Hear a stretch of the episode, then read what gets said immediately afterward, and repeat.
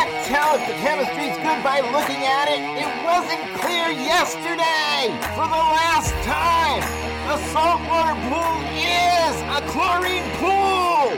This is the Talking Pools podcast with pool pros from every region in the country. If it happens in a pool, you'll hear about it here. Everything from tips and hacks to the latest tricks and trends. Breaking news, we lay it on the line. We tell it like it is because we think you deserve to know.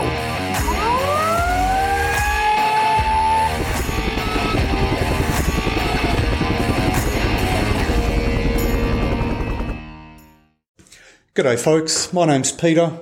Welcome to Monday Down Under on the Talking Pool podcast. Big, big thank you to Rudy and the team for inviting me along and letting me share something of the Australian pool industry. I'm based in Perth, Western Australia. We have what's often called a Mediterranean type climate. So we have cool, wet winters. It doesn't get excessively cold here. We never hit freezing point. It's spring at the moment. The skies are blue, sun is shining. I was out doing a few jobs this morning. It is glorious out there. It's beautiful, beautiful weather. But one thing we're all aware of is summer isn't far away. And our summers can be very hot, very dry. Daytime summer temperatures often hover around 40 degrees Celsius, that's 104 Fahrenheit. And every morning we get a big wind coming off the desert, most mornings anyway. Uh, most of inland Australia is desert. When that wind comes through, it just rips the moisture out of everything. Bushfire season is well on the way. Uh, I've noticed the last couple of weeks an occasional little bushfire that I can see in the hills to the east of the city. They tend to get put out fairly quickly because everything's still wet. There's still plenty of moisture from the winter. But when that changes, fires can very quickly go out of control. I'm sure most of you heard about two and a half years ago on the other side of the country, on the east coast of Australia, there was a bushfire that devastated 35 million acres of bushland. To put that into perspective, that's a little bit bigger than the state of Florida. So that's a big bushfire. And as pool professionals, there's often not a lot we can do because the pools get destroyed, the houses get destroyed.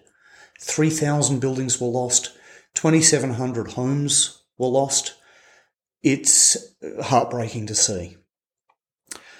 But with these smaller bushfires, do they mess up pools? Absolutely. Can it be fixed in a straightforward way?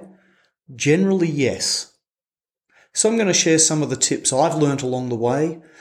Uh, I'll share my process for dealing with a bushfire affected pool. I'm more than happy to hear any feedback or any of your tips that you've come across. But this is, this is a good starting point. This is what I've found to be effective over the last 28 years. First thing I do is start now before bushfires become a major problem.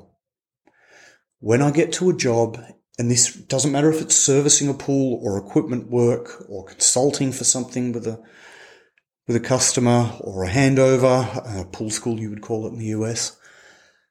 I always, always look around the pool first because that gives me a lot of information about what problems I might be facing. And as I'm doing that, I always look for potential fire hazards. Bad wiring can very quickly start a fire and a bushfire can spread so very quickly. If I see faulty wiring, I recommend that they get a licensed electrician to, to test it and repair it. Uh, interesting side note here. In Australia, we are not allowed to touch mains power.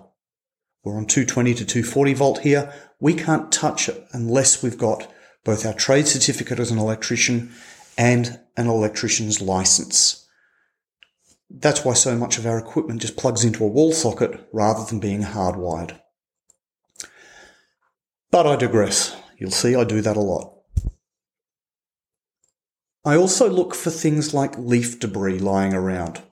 And if I had a dollar for every time I've seen a pool equipment area that's half covered in dead leaves, I'd be a very, very wealthy man. It gets dry A lot of our native trees in particular have a very high oil content in their leaves, so they're effectively surrounding their pool equipment with fire starters, with kindling, with oil in it. It goes up so fast. I've seen it happen. There's just no warning. I also look in things like garden beds around the pool for anything similar, dead leaves, sticks, anything that could help promote a fire. Because not only do I care about the fire safety, but that's more crap that's going to blow in the pool that I'm going to have to clean out. When I hear about a fire in a certain area, via an alert on a smartphone app or on the radio, or even if I see smoke in the distance as I'm driving along, I'll look into what causes that and what where the fire is. And I'll just send a quick text message to customers in the affected area. All it says is, I heard there's a bushfire nearby. Hope you're doing okay. That's it. And I've had customers ring me and say, thank you so much. I didn't know there was a fire happening. We got an evacuation order. We wouldn't have known to look out for it. Builds great rapport with the customer. Couple of days after the fire's been put out, and they can go on for a long time, I'll contact the customer again. Hope everything's okay following the bushfire. Again, people call me or often text back. Thanks for contacting me. It means a lot. Nine times out of ten, they say, when can you be round to sort out the pool? It's a mess. So that's when I speak with them. And on the phone, I ask them the most important question I have in this situation. Firstly, is everyone okay? Pools can be replaced. Human lives can't. More on that later. But the second and equally important question for the pool point of view, did the flames enter the property? Because if they did, I can then look a little bit further into it and follow up with some other questions. Firstly, have you had a licensed electrician check the wiring in your home? If flames have damaged, damaged wiring, that's a safety risk and a further fire risk. Secondly, especially if they have a gas heater on their pool, have you had a licensed gas plumber check that? Where we are, not anybody can open up a heater or an electrical device or do wiring work. You must have both your trade certificate as an electrician or as a gas plumber, and you must be licensed. So that's why a lot of equipment in Australia just gets plugged into a wall socket. Not a lot of it, except some of the higher draw heaters and some of the automation systems, actually get hardwired in. The next question I ask them Did the pool get damaged? I've seen fiberglass pools that have caught fire. I've seen vinyl liners completely destroyed. You need to assess if you're going to get out to the job and find, hang on, this isn't within the scope of services that I offer. Uh, I no longer do repairs or installations on fiberglass pools. Uh, I managed to get out of that side of the industry. I don't do vinyl relining. So there's not a lot of point in me going out to a job where I can't offer the services required. The next question I ask is Did the firefighters enter your property?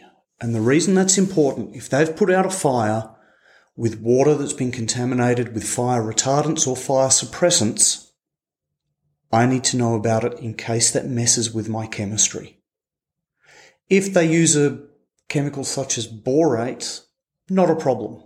There are some others that don't present any problems either. But if you don't know what they used, call the local fire department, ask them if anything was used there, Find out the name of the chemical, and if you're not familiar with it, speak to your chemical supplier. They'll have a chemist on staff who 100% of the time will be happy to help you solve this problem. Why? It's something a bit different for them. It's a bit of variety from the normal chemistry they deal with on the day to day. If they can't help you, if they're not willing to help you, maybe it's time to find a different chemical supplier because we depend on their service just as our customers depend on our service. So, You've got all your ducks in a row, time to go out and visit the site. Again, start by looking around the pool. What hazards are there? Again, any damage to wiring that hasn't been picked up? Is there a fallen power cable? Why didn't the electrician pick that up? That's a priority. Are there any flame damaged trees that might lose a branch or that might fall over altogether? The most important thing is your own safety on the job. By far, nothing is more important than you and your team getting home safely to their families at the end of the day. Next thing I do, check the equipment, make sure there's no fire damage there. Then I look at the pool. And the first thing I do is remove as much debris as possible. There's going to be a lot of leaves. There's going to be possibly tree branches. There might be dead animals. There might be live animals. Now, these live animals might be hungry and scared, and that makes them more dangerous. So just be aware before you stick your hand into a skimmer box. One thing that I'm not normally concerned with is ash on the surface. I've tried in the past to scoop it. As soon as the net hits it, it just turns into a powdery dust. We let the flock treatment take care of that. Now, there are two different types of flock that I use, both aluminium based, both work in the same way, both have the same chemical parameter requirements to work effectively. Water temperature should be 20 degrees Celsius, that's about 68 Fahrenheit. Less than that, and it won't be as effective and it won't be as fast. Considerably less than that, and you're just not going to get good results. Not normally a problem in our summers. I like to keep pH at the higher end of things, so we're looking around about 7.8 to 8. The flock will bring the pH down. Total alkalinity 80 to 120, and then you're pretty much ready to start with a flock. Now, if it hasn't already been done, make sure that your element is removed from your cartridge filter, or if you have a media filter, or I guess DE filter, DE filters just aren't a thing in Australia. I last worked on one about 25 years ago. Our suppliers don't even carry them. Pool shops don't carry DE powder. That's how rare they are. Put the multi-port valve to recirculate.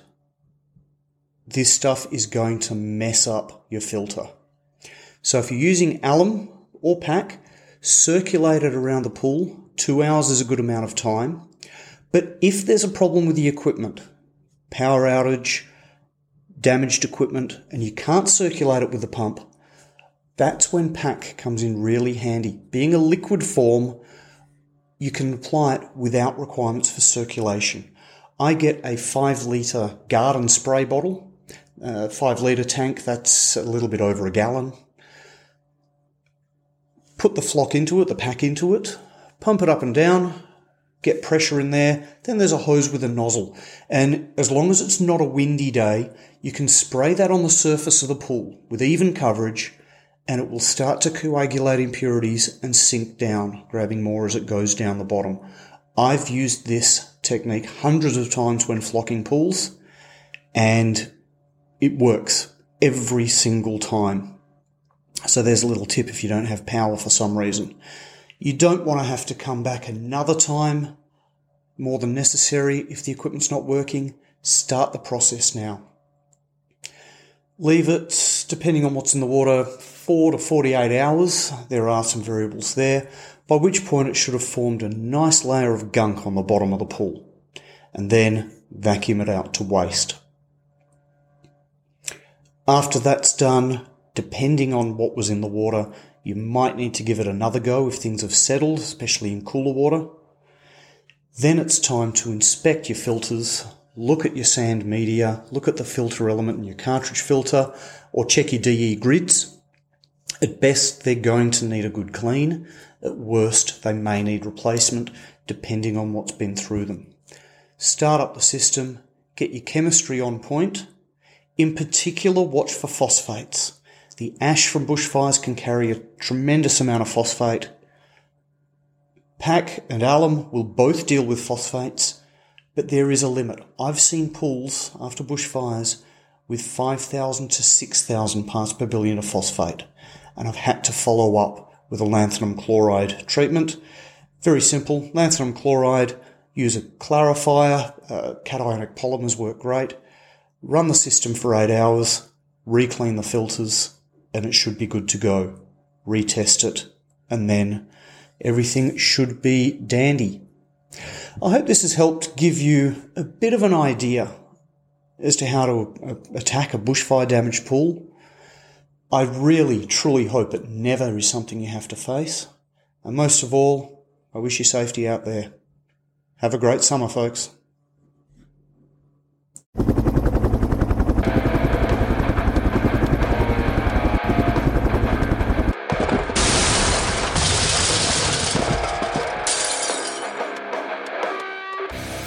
Just wanted to take a minute to say thank you for listening today. I'm hoping you enjoyed the episode as much as we enjoyed putting it together for you. Listen, it's been a couple of wacky, crazy, screwed up years from pandemic to pool Poolmageddon.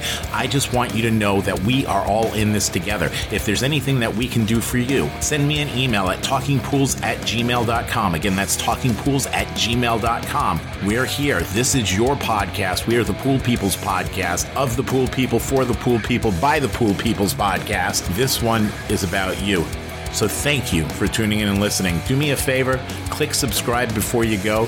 That way you don't miss an episode.